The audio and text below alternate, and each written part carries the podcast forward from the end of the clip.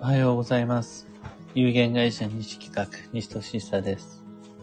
運をデザインする手帳、有機暦を群馬県富岡市にて制作しています。このラジオでは毎朝10分の暦レッスンをお届けいたします。今朝のテーマは、運を変える3つのライフサイクルです。良いライフサイクルっていうのは運を変えます。定期的な習慣、一定期間の中で確実に行っていくイベント。頭を使わなくても、その日が来たからそれをやるという自分の中での自然な循環。これを持つっていうのは、とても縁起の良いことです。またこういったライフサイクルっていうのを自分自身の1日、1週間、1ヶ月、1年、10年の中に設定することを運をデザインするというふうに呼びます。また、それをよりやりやすくするために暦っていうやつがあります。良いライフサイクルっていうのを持ってると、停滞からの脱却とか問題の打開に役立ちます。ライフサイクルっていうのを変えることで運が変わります。人生においていくつの定期的習慣、良いライフサイクルっていうのを持っているかが運の良し悪しに関わってきます。まず取り入れたい最も効果的なライフサイクルっていうのは、とりあえず、とりあえずこれだけはぜひっていうふうにお勧めしたい。上から順に、定休日、誕生日、旅です。定休日っていうのを無理のない範囲で、あの、定休日をいっぱい持ってくださいじゃなくて良いので、週に一度が難しいなら2週間に一度、1ヶ月に一度、半年に一度、1年に一度でもいいから、その日だけは必ず絶対に休むという定休日を持つっていうのが1番目。で2番目が、必ず全ての人に与えられている年に一度の吉日、誕生日。で旅っていうのは最低に、最低10ヶ月に一度の、ここではないどこかに身を置くっていう移動。この3つが考えないで自然に定まってくる。定期的に訪れる。規則的に動くことになる。っていう習慣にできると運が変わります。裏を返すと、自分のスケジュール帳の中に、未来の中に定休日がない、誕生日がない、旅がない、という人生は、運が良くないです。運を維持することができないし、停滞から抜け出すことができないです。ランダムなお休み、誕生日をやったりやらなかったり、どこにも出かけずに狭い範囲の内側の中のみで過ごす。っていうのは、仕事運にも健康運にも交際運、恋愛運、金運、あらゆる運に悪影響を及ぼします。定休日なんですが、休む時間、休む日、休む週、休む月っていうメリハリ、オンオフの一つっていうのは、ある程度定期的に、多少のズレは全く問題ないんですが、ある程度は決まっていないとリズム、サイクルっていうのが整わないです。長期バカンスっていうのを取る必要はないし、夏休みを必ず2週間以上連続で取らなくちゃいけないなんていうのもないです。ただこの定期的に定まれた休日っていうのを持つことで、その休む日が決まるだけじゃなくて、いつまで働けばいいんだ。いつまで頑張ればいいんだ。あと何日間勉強すればいいんだ。そうすると、その、いつまでっていう締め切りがわかることで、僕たちは安心してゴールを目指し集中することができる。このライフサイクルは本当一番大事です。誕生日に関しては、本当にみんなが軽視しがち。自分の誕生日を楽しみにしてるのって、大人になるほどに薄れていくんですよね。この祝福の日、贈り物の日、美味しいものの日、ご褒美の日、その日が来るのをワクワクするような日っていうのは大人になってからも必要で、それをするのに最も必然的、必要的なタイミングが誕生日です。誕生日なんてっていうふうに思う人は、その誕生日を自分にとってワクワクするような日に変える工夫が必要です。年を取ることを恐れるという意味ではなくて、新しいものを使い始める、新しいことをやり始める、古かった物事に区切りをつける。始めるだけじゃなくて、やめる、終わらせるっていうタイミング、吉日、縁日として、自分の誕生日っていうのを一年に一度、いかに定期的に自分のライフサイクルの中に組み込むかっていうのはすごく重要です。あと旅に関しては僕はどちらかといえば旅という言葉じゃなくて天地、えー、天居の天に地面の地で天地って言うんですが、とにかく天地のない、旅のない人生っていうのは運を停滞させるっていうふうにみんなにご提案し続けています。なぜならば人は同じ場所に居続けると運が悪くなるからです。同じ場所で同じ人と同じように過ごし、同じものを食べて、同じ景色だけを見て、同じような単調な日々を繰り返していると、大切な人、大切な場所、大切なことであったとしても、その運は停滞していきます。ところが、旅に出て行ってきますっていうのをやると、あの仕事に行くとか、スーパーに買い物に行くとかじゃなくて、いつもの定番の地を離れて、例えば温泉に入りに行ったり、研修に行ったり、出張に行ったりして、帰ってくることで、初めて自分自身の人、物、こと、場所の価値っていうのがわかる。その、リセットされて価値がもう一回、いつものやつに戻るっていうのがあの天地っていうやつなんですが、慣れた場所から離れて、田舎の人は都会へ、都会の人は田舎へ、海の人は山へ、山の人は海へ、島の人は大きな大陸へ、森の人っていうのは、何もない見渡す限りの平野へ。っていう風に行くことで、帰ってくるっていう行為ができるようになります。これを最低10ヶ月に一度、2022年度は8月、来年度2023年度は6月、定期的な、僕は暦を目安にその定期性を維持するんですが、定期的な旅っていうのが運を整えます。今はとりあえず3つ、定休日、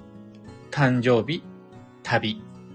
っていうのをご紹介したんですが、他にもお墓参りのライフサイクルであるとか、友達に会う同窓会というライフサイクルであるとか、大掃除っていう住環境整備のライフサイクルであるとか、いろんな自分にとってのやったりやらなかったりする、いつにしようかなって悩んだりするっていう不定期性じゃなく、オートマチックに自然に決まる定期性っていうのを、いくつ暦の中に、スケジュール帳の中に設定できるかによって、全然運が変わってくるので、まずは3つできてるかどうかっていうのを確認して、その上でもう一つ、もう二つっていう自分らしいサイクルをいかに作れるか。これこそが本当に運をデザインするっていうやつです。その定期性っていうのを見つけやすくするために、西企画の有機暦の中には、新月と満月が書いてあったり、木のエネの日一粒万倍日転写日が書いてあったり、土曜っていう季節の変わり目をグレーに塗りつぶしてあったり、お彼岸をピンクに塗ってあったりします。とにかく、最終的に僕たちっていうのは、あの、予定を決めるというよりは、人生いろいろとあるんで、全部は思い通りにできない中で、無理のない定期的なイベントっていうのを組み込んでいく。こうやって人生にアプローチしていくっていうのが、本当最終的な目標、目的だと思います。非日常ではなく日常の中にライフサイクルを作り、それをするために運をデザインして基地です。今朝のお話はそんなところです。一つお知らせにお付き合いください。有機暦先行予約限定セットのご注文受けたまわります。送料無料、一般発売日より早く、特別価格でご自宅にお届けいたします。印刷及び製本はお盆明け。で、完成品の発送は9月1日前後の予定です。昨日も夜遅くまで、その、有機暦のカレンダー部分っていうのを作るためのミーティング、で、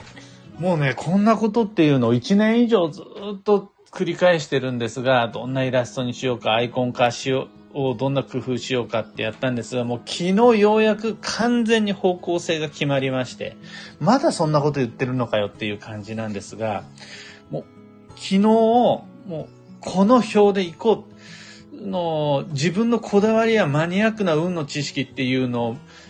みんなに理解させるために作ろうみたいな、そういうおこがましい感覚っていうのはもう捨てて、パッと見て、暦を手にした人が感覚的にもうわかるようにしようみたいな方向で僕が納得しまして、暦講座を開催するためのテキストなんて誰も求めてないんだから、パッと見てわかりやすい一覧表みたいなのがあればいいねなんていうそんなことをうだうだうだうだと、日々毎日のように繰り返しながら、9月9日の一般発売に向けて今、鋭意制作中です。先行予約限定セットのご注文受付は2022年8月8日夜8時まで受けたまわります。ご理解とご協力どうぞよろしくお願いいたします。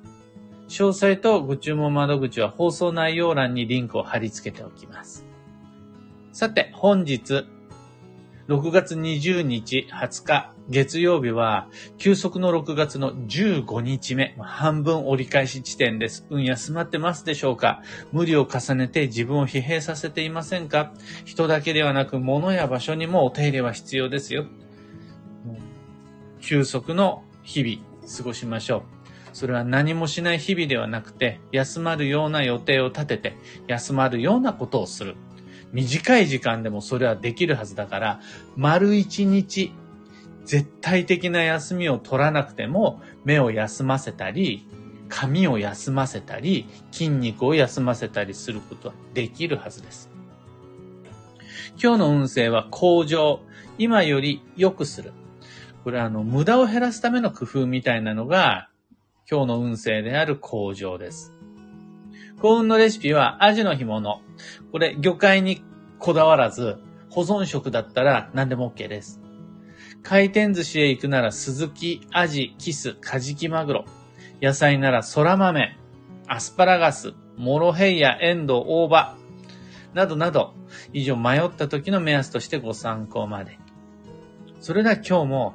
できることをできるだけ。西企画西俊久でした。いってらっしゃい。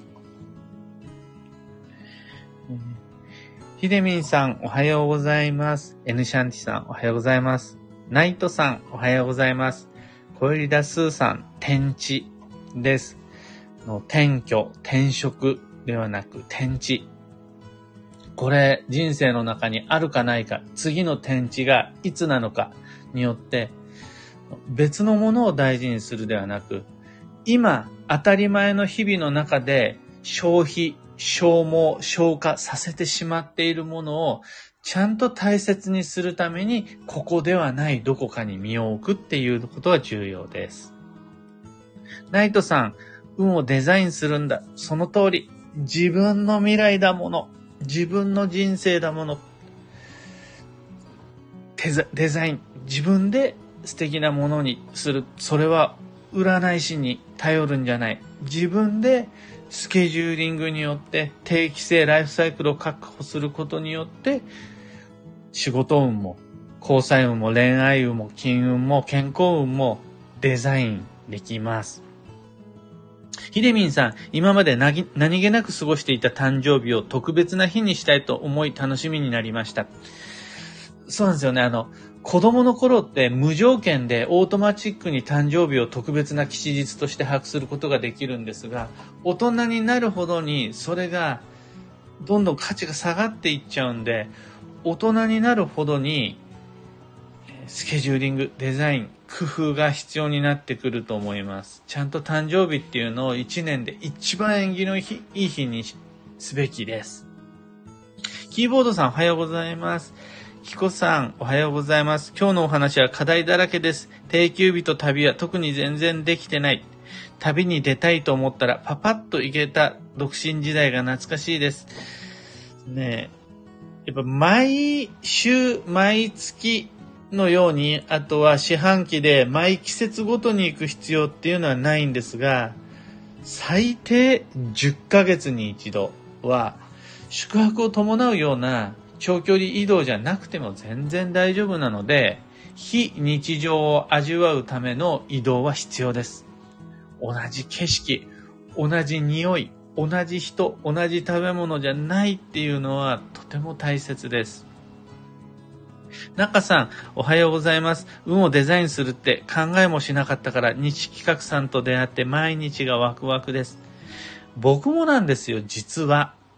運をデザインするという感覚にたどり着いたのって本当に最近の話です。ライフサイクルが大切っていうことは分かっていたし、運勢っていうもの、とは基地強があるっていうのは分かっていたんですが、その運をデザインする、そのために僕たちっていうのはいろんなツールを作りながら、この人生という舞台において、毎日ジタバタしてんだなっていうとこにたどり着いたのは本当に僕も最近です。ここからは、より多くの人に、その、もっと自然な形で、特別じゃなく自然な形で自分で自分の運と向き合ってもらえるようなツールを作ったり発信をしていったりできたらいいなと思っています。ちななおさん、旅好きなので結構してました。暦を知ってから土曜を避けるようにしたり、少し旅も変わりました。その、ち、ちなみに土曜中でも旅そのものは全く問題なくて、土曜などの強時期っていうのは西企画において、えー、気をつけてやろうっていう注意のタイミングなので、土曜も全然 OK なんですが、旅、すごいいいです。ただこの旅っていうのも、不定期性になってしまったりすると人生が不安定になるので、定期的に設定する旅っていうのを意識できると、運をデザインできます。というわけで、今日もマイペースに運をデザインして参りましょう。僕も張り切りすぎずに行って参ります。